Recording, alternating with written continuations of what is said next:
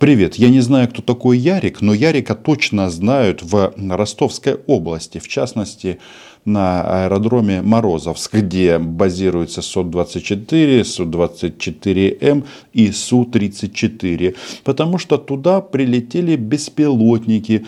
И не просто беспилотники, а рой беспилотников.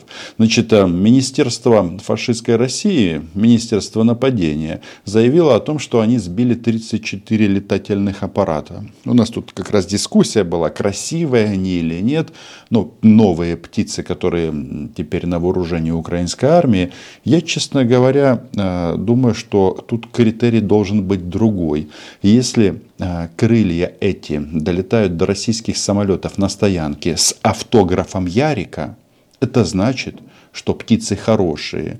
Ну и на болотах всегда самое важное в нюансах. Что там Минобороны Шойгу, тувинский маршал, заявил, что все сбили, а вот губернатор Ростовской области использовал немного другую формулировку. Большинство беспилотников было уничтожено. Ну, большинство так большинство. Наша задача — сжигать российские средства поражения. И если хотя бы один российский Су тридцать четыре пострадал, то это значит, уже эм, отработали мы на пять баллов. История с Яриком получила продолжение. Дело в том, что, ну, во-первых, тут Путин заявил о том, что у него амбиции сильно поубавились, ужались в части НАТО. Об этом мы говорить будем во второй части этого видео. А сначала хочется выяснить кое-что другое. Связано это, конечно же, с Яриком. Что я имею в виду? Значит, тут один генерал российский выдал интересную статистику о том, как воюет российская армия. Она завораживает, она шокирует, она удивляет, она, да, она радует. Почему? Потому что стало известно, сколько российские солдаты э, мочат сами себя. Смотри, первое, сбережение своих людей, потому что, давай уж так, процентов тридцать-сорок это, ну, по глупости потери, так всегда. Это или в кучу собрались, или из окопа вылезли, на свою мину наступили, в колонну встали, вместо того, чтобы поодиночке следить и все остальное. Вот за это жесткий спрос. Инструктаж, задачи, оно пошло. Сейчас мы вместе с генералом посчитаем, сколько российских солдат и офицеров, и иногда даже генералов, умирают по, по глупости. Вот недавно замкомандующего четырнадцатого армейского корпуса наступил на свою мину и умер. Но перед тем, как мы посчитаем, я вас очень прошу подписаться на мой YouTube-канал. Мы в любом случае называем здесь вещи своими именами. А подписка нужна для чего? Алгоритмы YouTube. Большой брат изменил подходы.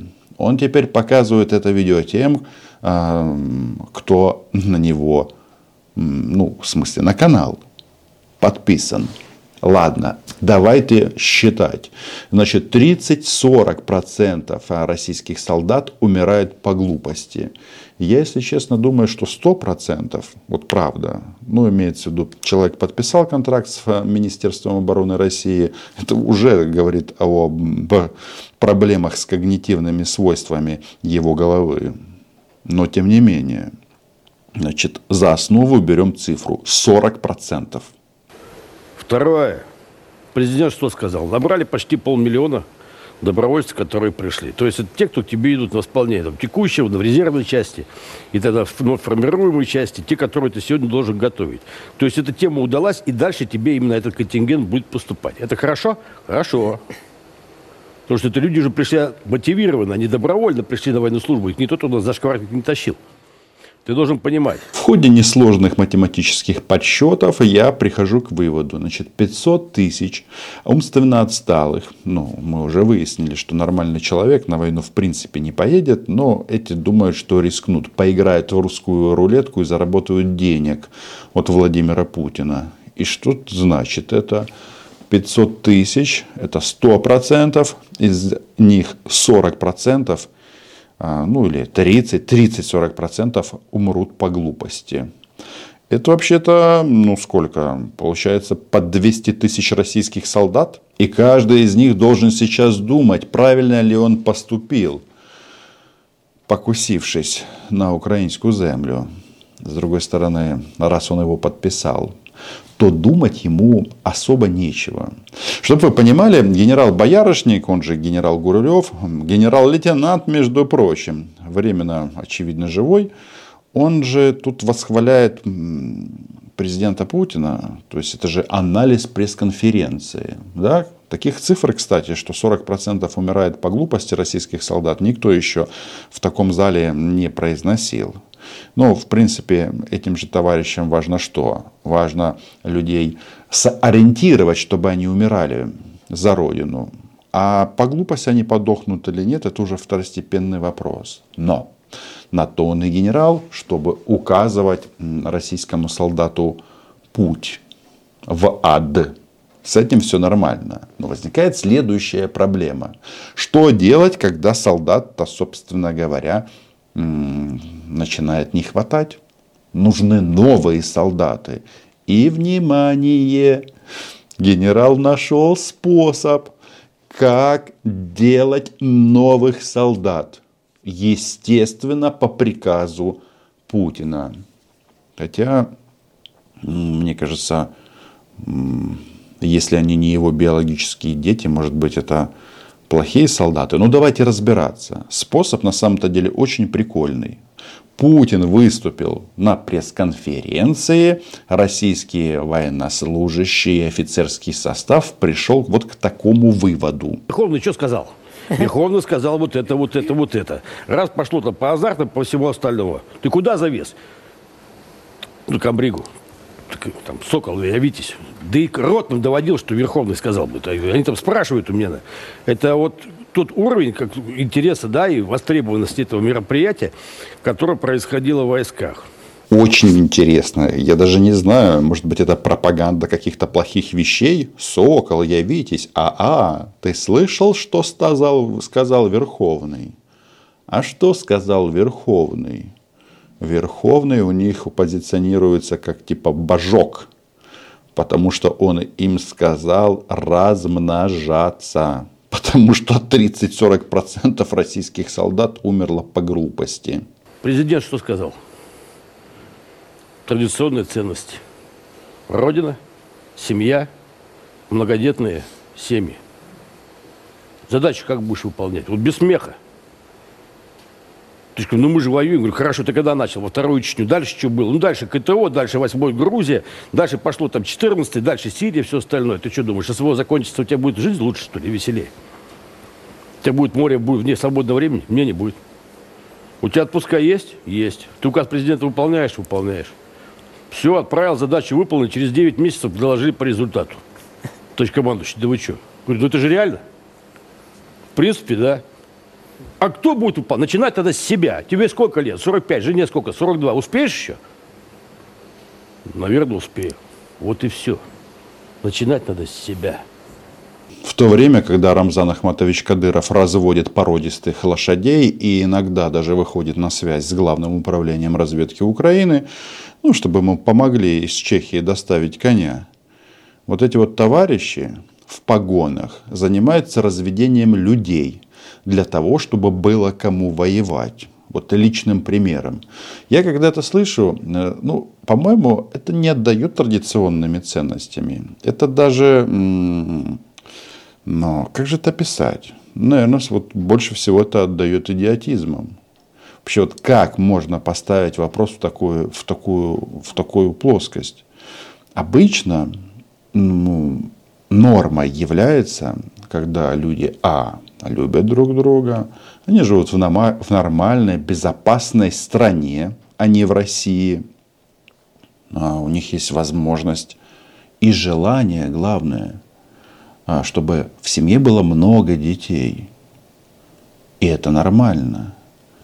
И ребенка нужно рождать не для того, чтобы он отправился на войну и умер по глупости. А для того, чтобы он был счастливый, жил долго и счастлива. Поэтому я и говорю, что в нашем случае за Украину умирать не надо. За Украину нужно убивать. Сейчас э, вот, э, толпа ботов, которые любят пастись на моем YouTube-канале, у них такой вот тезис сейчас. Вам кирдык э, укры, но они нас по-другому, конечно, называют. Вы сами знаете как. Потому что нас больше.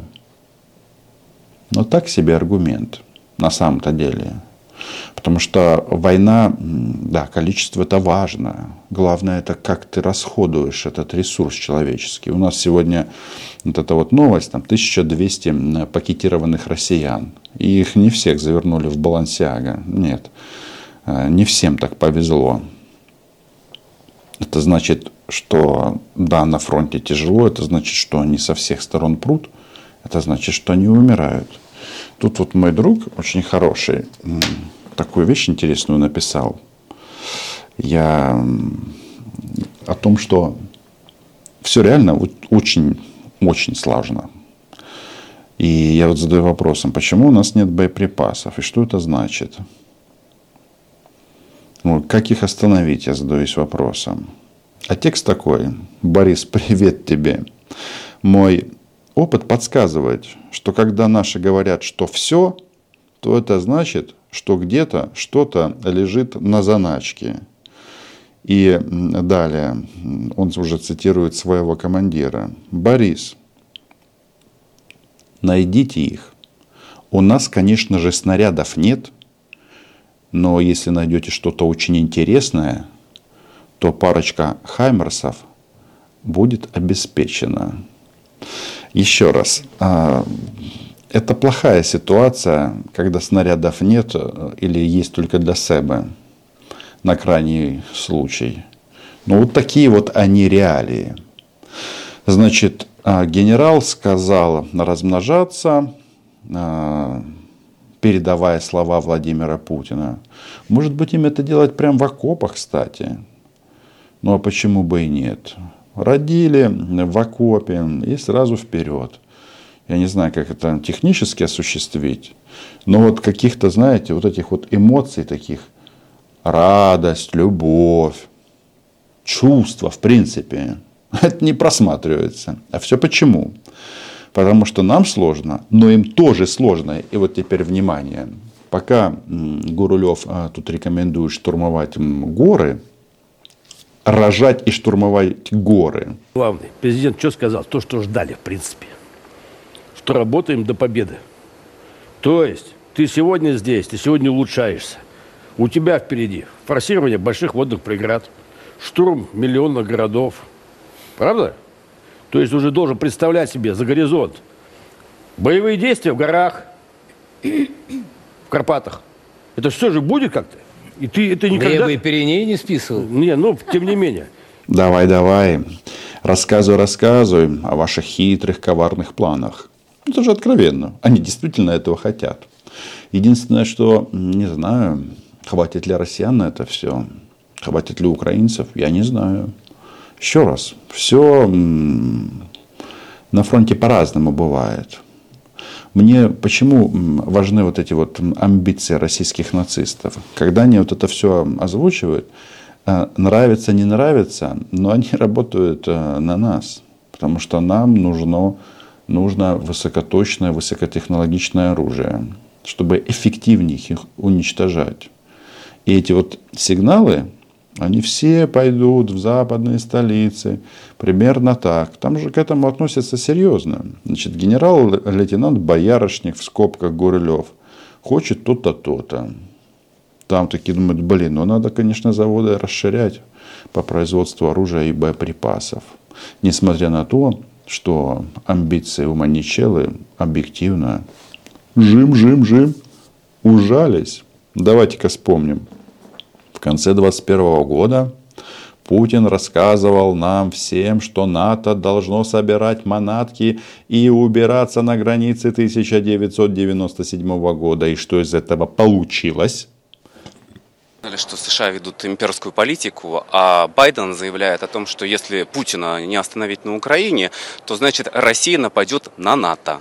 Это чушь полная. Я думаю, что и президент Байден это понимает. Это просто фигура речи для того, чтобы обосновать свою ошибочную политику на российском направлении. Она является ошибочной, потому что не думаю, что Соединенные Штаты на сегодняшний день, имея в виду перспективу мирового развития, так уж заинтересованы, как они думали там, двадцать лет назад в нанесении, и как они публично заявляют стратегического поражения России, не думаю, что это находится в национальных интересах самих Соединенных Штатов. Это первое. Второе, президент любой крупной страны, натовской страны, тем более, единственного хозяина НАТО, а США являются хозяином НАТО, это их задний двор, все НАТО или вся организация НАТО, не может не понимать, что в России нет никаких резонов, никакого интереса, ни геополитического интереса, ни экономического, ни политического, ни военного воевать со странами НАТО. Какой-то логический сбой.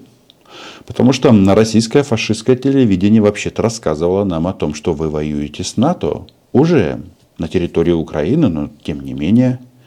А теперь ты говоришь уже, НАТО мы не хотим трогать. От слова вообще.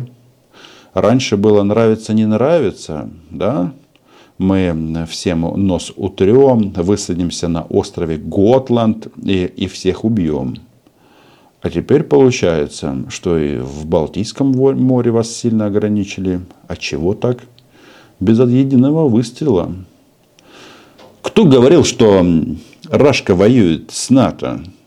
Это же главный нарратив российских собачка-свинка.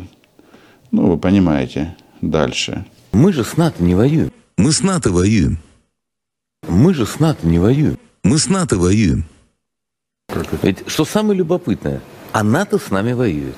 А мы делаем вид, что ничего не происходит. При этом ясно, что речь вообще не идет о том, ну хорошо, предположим, Украину приняли в НАТО. Ну, для нас что это меняет? Ничего. Что у нас становятся развязаны руки, мы можем наконец задолбить нахрен Макрона с его Францией, эту мерзкую фашистскую сволочь, этого последователя Петена. А по Парижу не хотим долбануть? Ведь предупреждал Владимир Владимирович этого подонка, что будет, если Украину примут, и тогда начнется за Крым. Или Макрон что, считает, что мы случайно о каких-то вещах говорим? А я считаю, например, что каждый подарунок, который летит на территорию Российской Федерации, летит из Британии, ну, то есть британская ракета, по Лондону. Тут же шарахнуть по Лондону в ответ. Французским запустили, по Парижу захреначить, чтобы знали, сволочи. Но про Германию вообще не надо говорить. Стереть с лица земли. Сейчас они новых леопардов собираются выдать. Посылайте панцирь на ост! Я! Приватischen кон russischen Soldaten, deutschen Soldaten und Offizieren, марш, марш, nach und nicht kapitulieren. Да, и музычку еще вам включить. Подонки нацистские. Закатать вас в асфальт придется один раз. А хамели на Великую Россию решили. Война за Россию, матушка! У нас нет с ними никаких территориальных претензий друг к другу, нет, нет желания испортить с ними отношения. Мы заинтересованы в развитии отношений. Вот взяли, затащили в НАТО Финляндию. У нас что, были с Финляндией какие-то споры? Все споры, в том числе и территориального характера, в середине двадцатого века, все давно решены. У нас самые добрые, самые сердечные были отношения. Экономически все развивалось. Да, в лесном комплексе там были проблемы какие-то, но связаны были с необходимостью развития лесопереработки внутри страны. Ну и все, это чушь, мелочи на самом деле. Проблем не было, теперь будут, потому что мы там будем теперь создавать Ленинградский военный округ и концентрировать там определенные, значит, воинские подразделения. Зачем им это надо? Чушь какая-то просто. Также и с другими странами, в том числе со странами НАТО. С кем у нас какие-то проблемы есть? Да ни с кем. Это они искусственно создают проблемы с нами, потому что не хотят такого конкурента в лице России иметь. Вот и все. А как же это гарантии безопасности для России от блока НАТО? Или ты забыл о проектах документов, которые вы отправили в европейские столицы? Нет, уже все, поросло мхом. По поводу Финляндии. Но Финляндия когда вступила в НАТО? После полномасштабного российского вторжения. Так это что получается? Путин э, отрицательный гений? Ну, то есть, э, не гений совсем. Если учесть, что Финляндия подписала с Соединенными Штатами договор о возможности использования инфраструктуры этой страны Соединенными Штатами, военной, аэродромы, базы захода флотов и так далее, то получается, что Владимир Путин совсем того, ку-ку.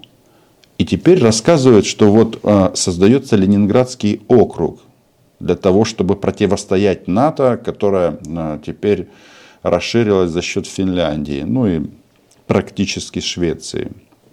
Хочется сказать, дед, давайте-ка еще раз вернемся к его пресс-конференции. Это же он комментарий обладателю самого нежно-шершавого и ласкового одновременно языка Павлу Зарубину дает после пресс-конференции своей большой. Там он сказал, что на территории Украины сейчас находится шестьсот семнадцать тысяч российских оккупантов. Мог наврать, это же дед, дед побед, мопед, да. Но если оттолкнуться от этой цифры, то это получается, что это половина численного состава вооруженных сил эр эф в целом. Это значит, что сухопутных войск у Рашки больше нет. Они все в Украине. Да, рубятся по полной с нами. Если учесть, что комплексы ПВО они оттянули из Мурманской области, то там и Финляндия недалеко. Вывели все комплексы ПВО с территории Калининградской области или Кенигсберга. То что-то, по-моему, дед как-то странно, странно себя позиционирует. Ты ж уже определись, с кем ты воюешь. Ах, значит, ты с НАТО еще не воюешь? Так это говорит о том, что если вы не можете взять Авдеевку, в случае вступления в конфликт НАТО, вам будет полная кобзда. И, конечно, с большой вероятностью, что альянс на это не пойдет, там все эти ядерные бомбы и так далее, и так далее. Но в части военных потенциалов это же интересно. Оказывается, можно, можно мишку поставить на место, в угол. И никто у тебя, дед, просить прощения не будет. Он там просто рассказывал, что вот его там мама в угол поставила, а потом просила прощения. Зря она это сделала. Вот такой вот расклад. Пишите ваше мнение в комментариях. Не забудьте подписаться на канал. Про алгоритмы YouTube я вам уже сказал. Украина была, есть и будет. Ну и, конечно же, отдельное спасибо Ярику. До побачення.